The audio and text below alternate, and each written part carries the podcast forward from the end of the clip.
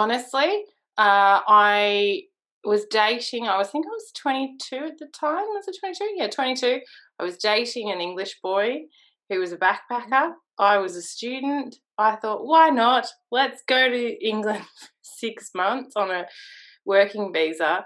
Moved over. I broke up with him after 24 hours off the plane. Wow. And I just, there was something inside me that said, don't go home. And okay. so I thought I was going to stay here for six months. My sister had just fallen pregnant. So I was like, I'll go home when she has her baby. Mm-hmm. But that was 10 years ago. so okay.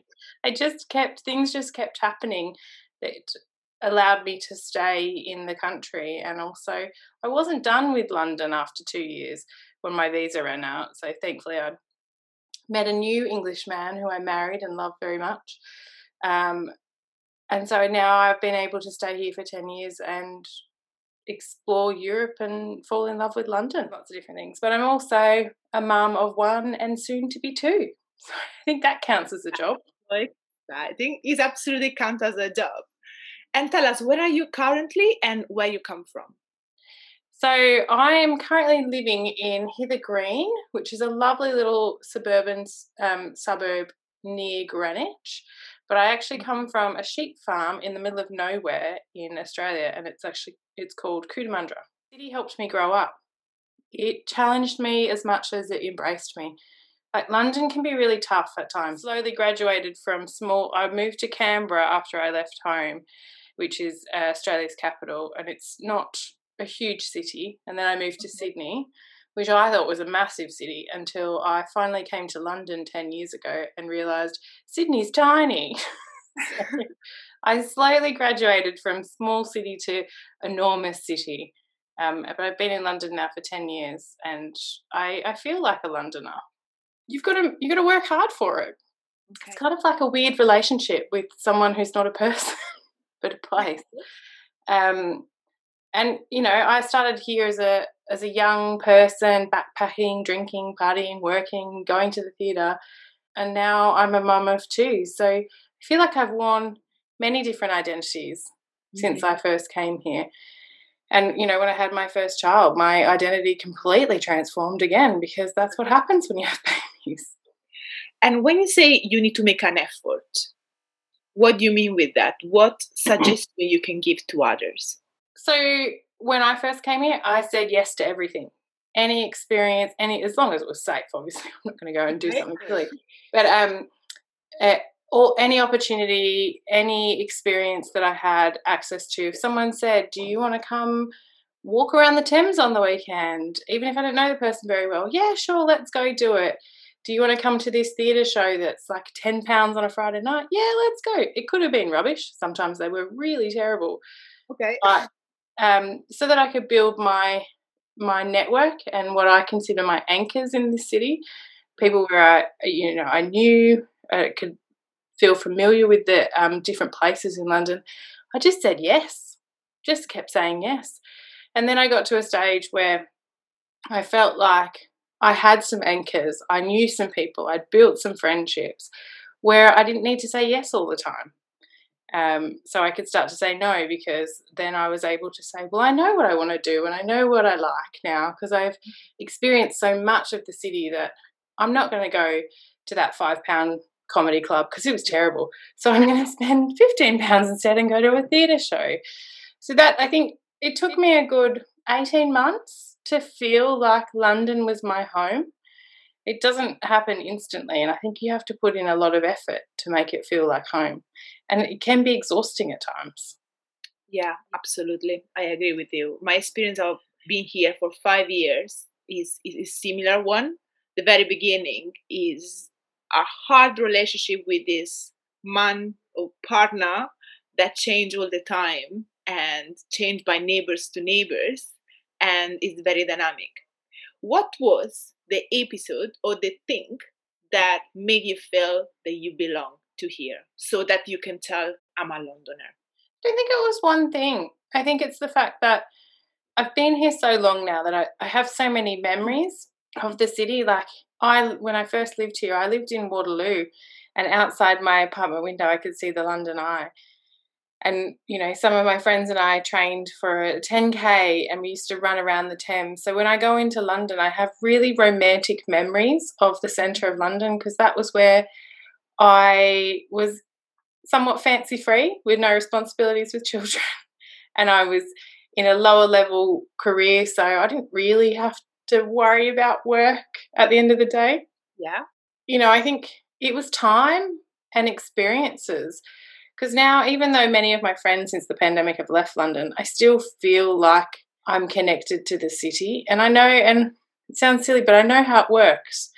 I know the effort that I've got to put in if I need to make new friends. And I know where I'm going when I go on the train. And, and mm-hmm. it doesn't require thought anymore to be part of this city.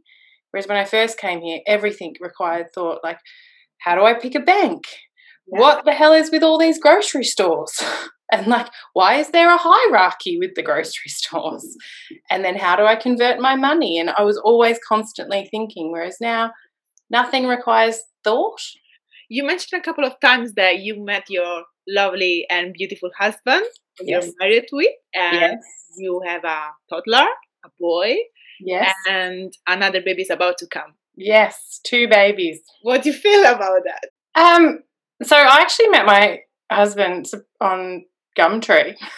so he was advertising a room. This was it sounds silly when you say like 10 years ago you'd go on Gumtree to find a roommate. So I went on and I found him and I moved in with him as a as a flatmate. It took 5 days before we started dating. Oh wow. Yeah, all my friends warned us against it.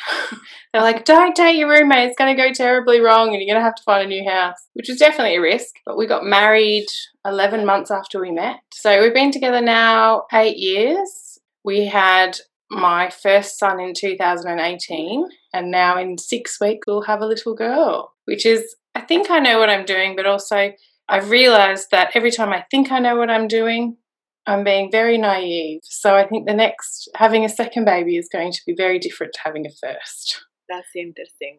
And do you feel that you need to know what you're doing? I'm very much more relaxed now with the second baby.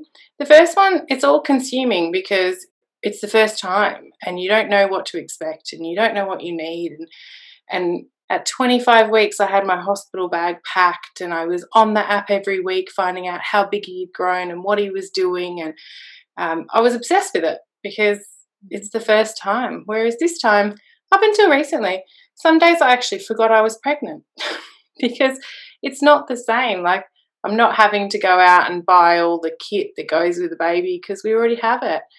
I'm not really obsessed with um, what's going on because I know what happens afterwards. You get a tiny little baby and you're up every two hours for the first few weeks. And I kind of, I, you know, I know what to expect. So I think I'm a little bit more relaxed and I am enjoying being more relaxed with this one. I'm not as stressed out about what if, what could happen. It's with my first son. I was terrified of having a baby with just my husband. We had no family here. We're all on our own. I was petrified. I did everything from cook like three months worth of food and like stockpile, stockpile like loads of nappies because I was terrified that we couldn't do it on our own. And actually, it's it was very different experience once you have the baby. You can you can do it without family. It's probably harder without support, but it's possible. And as a mom living abroad, you said it's, it's harder, but it's actually possible. What were the things that you were missing, or perhaps you appreciated when you visit your family back home? I think what I really missed is them seeing him, not so much me, but them being able to see him and and my son being able to see them. But I think I had been living here for 7 years almost before I had my son. And so I, I think I've created really good strategies in my mind about out of sight, out of mind. Even once I'd had my child, even though I thought it was going to be way more stressful and emotional and upsetting that I couldn't have my family with me, it wasn't what I expected. I was so happy to have a baby and I was so tired and busy every day that it just didn't really feature in my mind about them, to be honest. It would have been nice if someone could have like my sister could have come and took the baby for a few hours so I could, you know, shower and whatever. But I had my husband there to help me do all of that. So it was very different. Plus, technology is amazing. Like, anytime I wanted to talk to them, I just rang them and I FaceTime them and they could see him and I could see them. Like, I even rang my sister whilst in labour on FaceTime to tell her I was in labour. and this is the sister that actually was pregnant 10 years ago so. Yeah she's got four babies now so she's crazy. But yeah because she's a midwife and so she's my big sister. And when i went into labor in the hospital i was facetiming her telling her that this was awful and i can't believe i was doing it. And how was the experience to facetime her instead of like having her near to you perhaps holding your hand?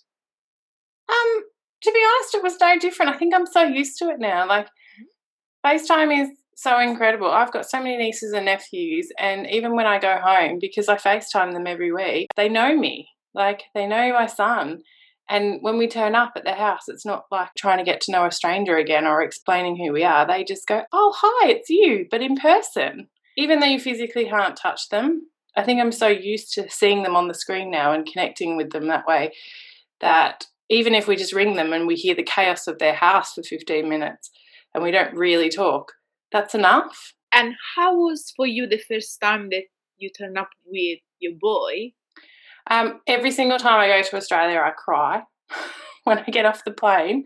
And I think that's a little bit of out of sight, out of mind thing. You don't realize what you're missing till you're there. So when I get there, I always cry. As soon as I get off the plane, I walk out and I smell the air and I see the trees, I always cry. When we turned up, because it's a very long journey, because we have to get two planes and then we have to either get a train or another plane or a car to where we live. You know, by the time we got there, I was so tired and had a tiny six month old baby that I was a bit in shock. And my sister started crying and I was like, I'm just so tired, take me home.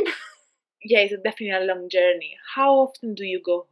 Normally we go back once a year. We meant to go back last April, but then COVID hit. So by the time we eventually want one day hopefully we'll go back, it'll probably be about three years.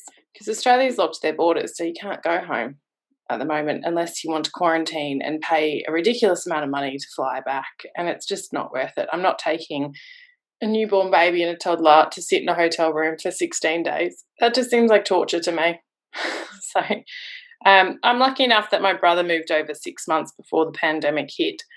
So I do have some family now in the country. Not that we've been seeing him very much in lockdown because we can't, but I do have um, my brother and my brother-in-law living in London now. So that's some sort of a nice connection. Whenever I do feel homesick, I can ring them any time of the day because we're in the same time zone.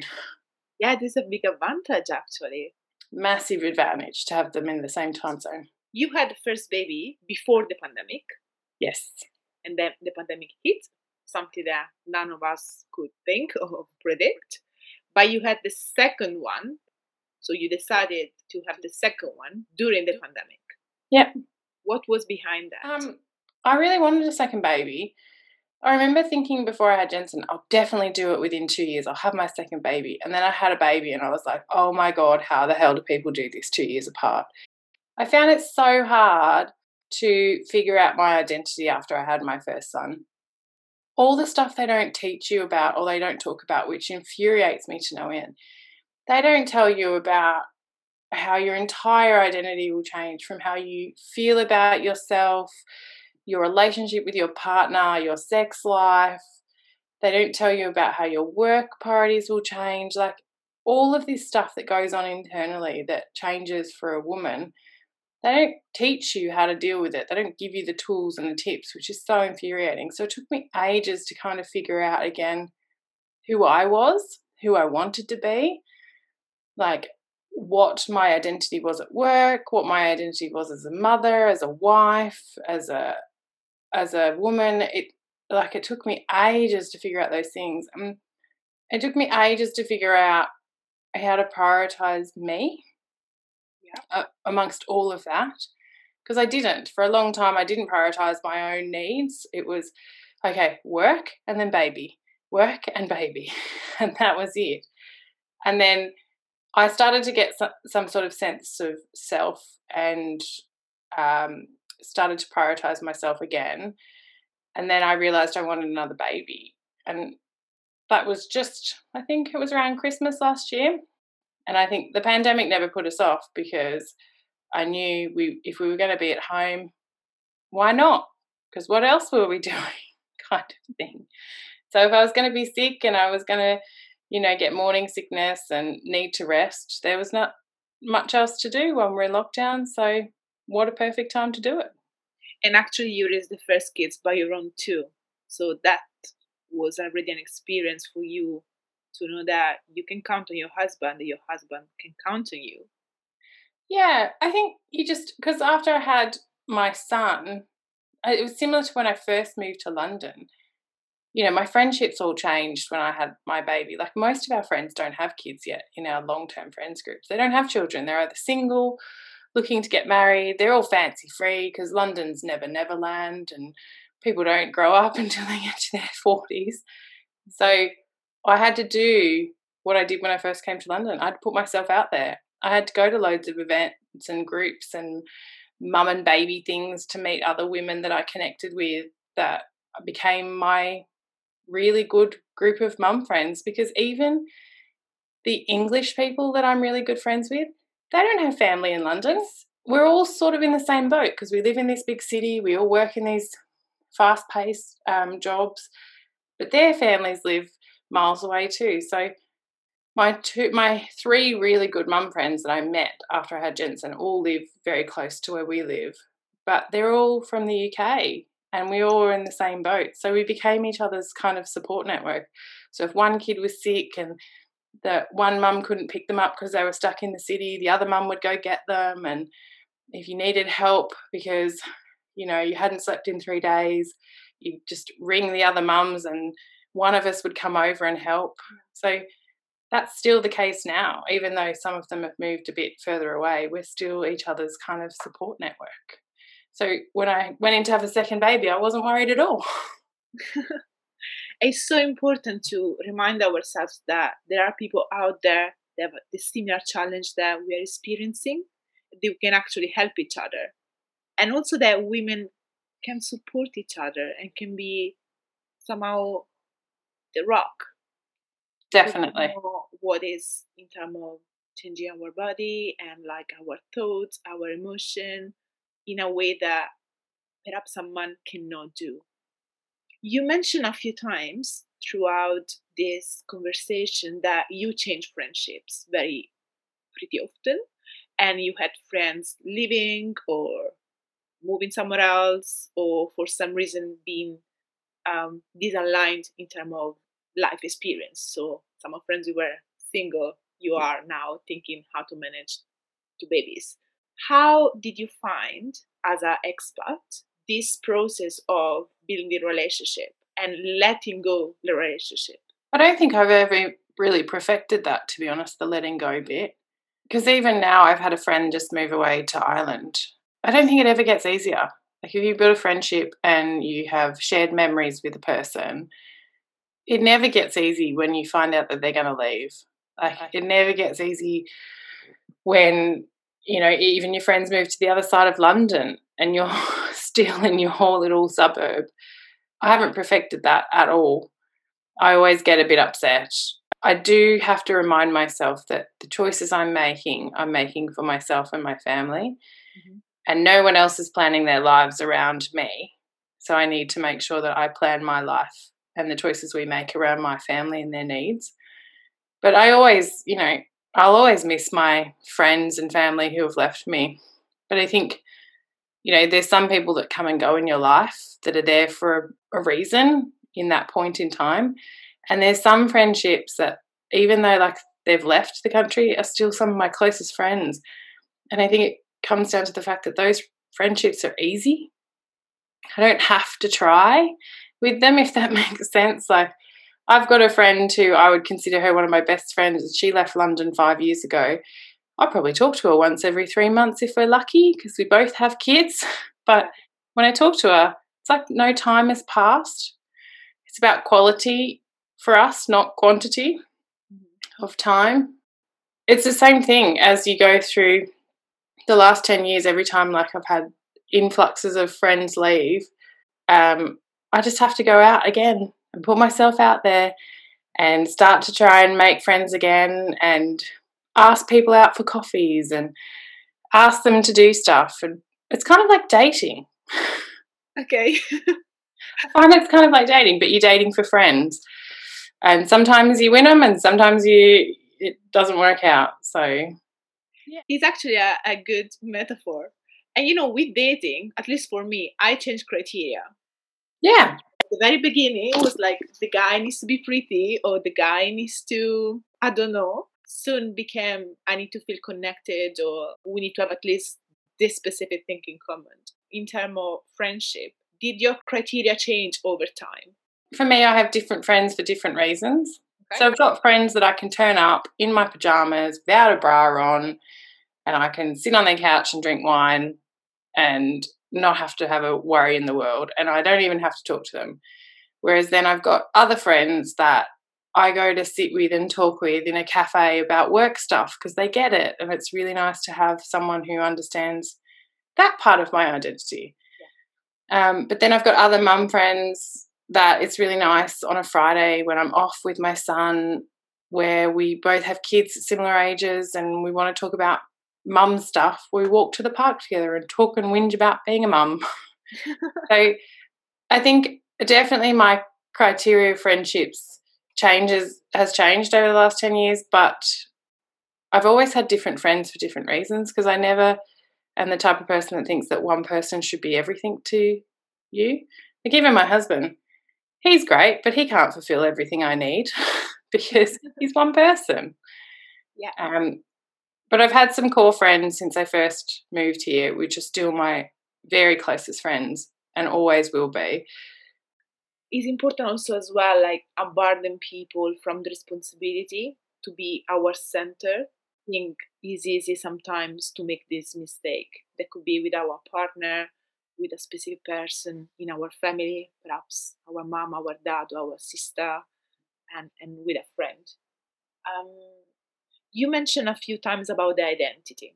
What advice would you give to a mom to be or a woman that just became mom? It's okay that everything is changing. Um, it's really frustrating that perhaps your other half or your partner doesn't understand the volume of what it's how your identity is changing. But my best advice is to connect with other women who are going through the same thing because they get it. You know, they will be the people you can soundboard off and talk to and be able to say, what the hell do I wear now that, you know, my chest is way bigger because my ribs have expanded and not gone back? And how am I meant to get the right footwear to like go to work and then come and run after a toddler between pickups and and drop offs? So all these like things that seem trivial actually help to rebuild your identity. So make friends and you're not alone. And if you do need help, there's loads of like services out there. Like I went to therapy to kind of help me figure things out. Take advantage of them and don't sit silent. The worst thing you can do is just forget you because a lot of the time when you have a baby, when you go to all of these mum and bub groups, you get forgotten. People don't really care about you anymore. That sounds terrible. They just want to know about the baby. Like even my friends who would come over, oh, let me take photos of the baby, let me put it on Instagram and all this kind of stuff. And they forget about you. So make sure that you make connections with other women because they won't forget about you because they feel the same. What did you do to not forget about yourselves? You got to try things. Like it sounds silly, but like you you've got to make sure that you keep trying even if things fail. Like i remember um, when i first went back to work and i was trying to figure out how to go to work and look professional and what i would like i used to wear heels every day. Um, and i was the person who would dress up and wear full face of makeup and have my hair curled and wear heels and like tight fitted dresses. And then i post baby didn't feel comfortable in any of that. So then I had to figure out what do I wear and what does that mean when I walk into the office? Will people take me as seriously? Am I as professional? So I just had to keep trying things out. So I bought different outfits, tried them on, went to work in them, saw how I felt, if I hated it, and I just returned it or bought something new. As a woman, I think we have far more challenges also just in being in the office than men. Definitely. In the way we dress or the, the challenge that we have in extra thing we need to think about, for example, the makeup. How the relationship with your female part or your you know woman part is coexisting with the mother part i think i'm still struggling like i'm still think i'm figuring out that part because like pre having a baby i would have considered myself quite uh i don't know if this is the right way to describe it quite a sexual woman okay. i you know i used to wear really um, tight fitting clothes because I loved my curves and I loved my shape. Whereas post having a baby, my body somewhat felt for a long time like it wasn't mine, didn't belong to me. Mm-hmm. You know, three years on and now pregnant again, it feels like it's changing again. The biggest thing I ever did was communicate that to my husband. Always really open to communicate to him about how I felt and how my feelings were changing and my relationship with my body was changing because it affected my marriage as it does. What do you think our society, that could be the English one, the Australia one, or more generally the society, expects of us as a woman, as a man, and what do you think is the reality that women can do everything and that we should. I think that's the expectation. And I think we put it on ourselves that we can do everything and we should do everything. We can go back to work and we can take care of the babies and we can still run a house and it's still expected that we do all of it. And it's impossible. It's so hard. You wonder why mums crack and you wonder why women stop working and then just are stay at home mums and can't bear the idea of going back to work because it's too hard. It's too hard to do it all. And I don't think that we should have to do it all. And if we do want to go back to work and we do want to have, you know, that balance, you need people in your life who are on the same page with you to help support it. Like, I couldn't go back to work and I couldn't do all the things that I do without a husband who takes 50% of the load. Like he does 50% of the housework. He does 50% of our domestic chores. Uh, he does 50% of the childcare. And we just couldn't do it unless he agreed to do half because I can't survive by doing it all. For um, women that live abroad, perhaps very far from home, now with your experience, what advice will you give? Communication is always been key for me. If you are not coping and you need help or things aren't working, be confident in yourself and make sure that you've got people that you can tell and try and figure it out. There's nothing wrong with saying, I don't know and I this is not right for me. Don't just sit there and feel miserable and alone and, and like you're on your own because you're not. When I was pregnant, I felt terrible. I had, when my first baby, I had um, prenatal depression and I was terrified of having a baby over here and I was terrified of being on my own, even though I had my husband. It sounds silly. But I was petrified and I just remember saying, I can't do this on my own anymore. I need help. And then I went to therapy to get help because sometimes you are your own worst enemy, like I was. I'd sit in my head and be like, I'd come up with the worst scenarios that never came true. like, they were never true. And so I think speak out, talk to people, like, make sure you get help. It's not as scary as probably what's in your head. Thank you for sharing and for being so vulnerable and strong in admitting that you needed support at the time. Sometimes can be threatening the fact that we are not coping by our own and admitting that could be a challenge. I notice this with my clients.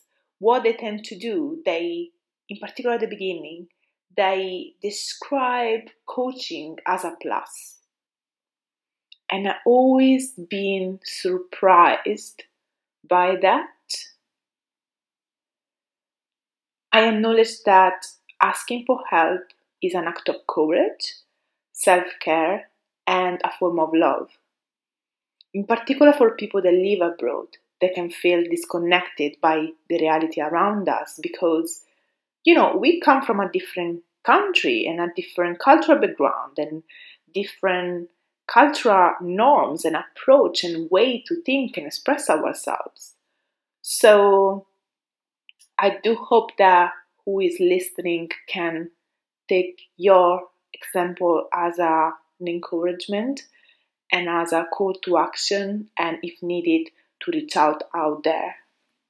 That could be not only therapy or coaching, it could be also like a heart to heart dialogue with a friend or a sincere, authentic conversation with a family member or speaking with your partner.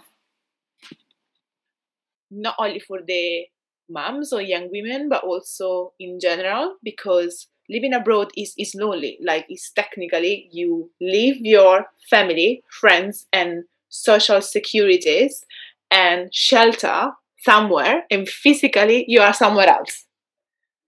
And I guess for me that I'm Italian, so there's also the language. It's also another barrier. Mm-hmm. Is is the fact that some sentences don't make sense in English, but uh, they're very telling the way that we express our feeling. Did you find any different in the way that you know English society or London express their feelings and are in touch with emotion compared to Australia? I was quite naive when I got here, and I thought we all speak English, and we can't. Australia is built from eh, like convicts of the UK, so yeah. culturally it should be pretty much the same, right? Oh, how I was so wrong! Okay, so incredibly wrong. Um, I was so naive to how the southern hemisphere is so completely different culturally to what the UK is. Um, and I, I'm pretty sure I put my foot in it so often with probably racist, naive comments because I came from a very sheltered environment. Mm-hmm. Um, and Australia is really influenced by American culture. So we are quite Americanized with our language and some of our behaviors as well, which is very different to the UK. So the things that I found the most um, shocking when I first moved here was the the class system. So yep. even the grocery stores have a class system. And I was like, what the hell? Why do your grocery stores have a class system? Like at home, you have Woolworths or Coles. They're your choices. Go pick. Go shop. And like even like the hierarchy of different um, different types of English people and yeah. where they land and the language that they use to describe them and the way that people express themselves. Like, I've always been criticized for being way too direct. I was on the phone to someone last week at work and I was speaking about something, and I'm, I'm you know, that's what I've been brought up in. You're direct. If there's a problem, you you say it, you fix it. You don't make it personal, but you vocalize the issue so you can fix it. And the individual on the phone said to me, Oh, I'm really sorry, you sound really upset. And I was like, I'm not upset. I'm actually the opposite. I just, I've identified a problem and this is it, and let's fix it. Like, I'm not going to put all this fluffy stuff around it. I'm going to say exactly what the problem is, and then we're going to go forward and just get it done. But I think I've always struggled with that, is that difference. Um, but it took me a long time because people used to criticize me for it at work, especially. I was criticized for those cultures that I brought over and those behaviors that were ingrained in me. But I found them to be a strength as well. So it took me a long time to become confident with them and then say, actually, this is my strength. My strength is that I can cut through all of the noise, get straight to the point, and get things done. And that's what makes me really good at my job. Mm-hmm. And just being able to say, that's what makes me really good at my job took a long time as well. so there is differences, but I think the wonderful thing about London is that you're not alone. Like it's the most multicultural city I've ever lived in. And it's not just English people you're dealing with. Like you, we deal with everyone from across Europe to Americans to other Southern Hemisphere people. So at work, I think I've also had to learn to adjust to other cultures, not just the British culture. Yes, absolutely. I can really resonate with that. And it's interesting because I had a similar experience. Italians are very direct too. And once I was told by a colleague of mine, they really care. She really cares. She told me, Adele, if you want to go along with people, you need to be quiet, speak about weather, have a bit of chit chat, and then you ask what you want to ask. And then you verbalize the problem because if you do the other way around, it will not work. I always thought that, at least like this is the Italian approach, you just trying to be efficient and just make the point and move on. Is that here is is slightly different. Thanks for all your knowledge and honesty and authenticity in sharing. We got now just few questions to close. But before doing so, is anything else that you want to add about your experience as a mother abroad? That's a good question. Enjoy it. Try and enjoy it. Like, it may feel daunting, but you're not alone. So try and enjoy it. Being a mother is the hardest thing I've ever done. Mm-hmm. And they say this, and it, and it sounds silly, but it is so rewarding and they you know those kids will love you so much it's just it'll it breaks your heart like my son came into bed this morning and woke me up with kisses on my head and said mummy it's time to wake up and i can't tell you the overwhelming amount of love that i felt so enjoy it thank you i have just a last two questions for you what is the big worry you had that never came true? I thought that without my family, I wouldn't be able to cope. And turns out I was wrong. Great. And what is your best hope for the future? The immediate future is that my kids get along when I have my second one. I'm able to to stay true to myself and that I can continue to reinvent over the next few years to support the changing needs of myself, but my own family as well. Thank you, Tiffany, for being here. I do hope that all young women and moms to be and moms that are struggling or trying to figure out find this episode inspiring. Thank you. And Thanks for having me on. It's been really interesting. I've never been interviewed before, so it's been an experience for me too. That's great. Thank you and see you next week.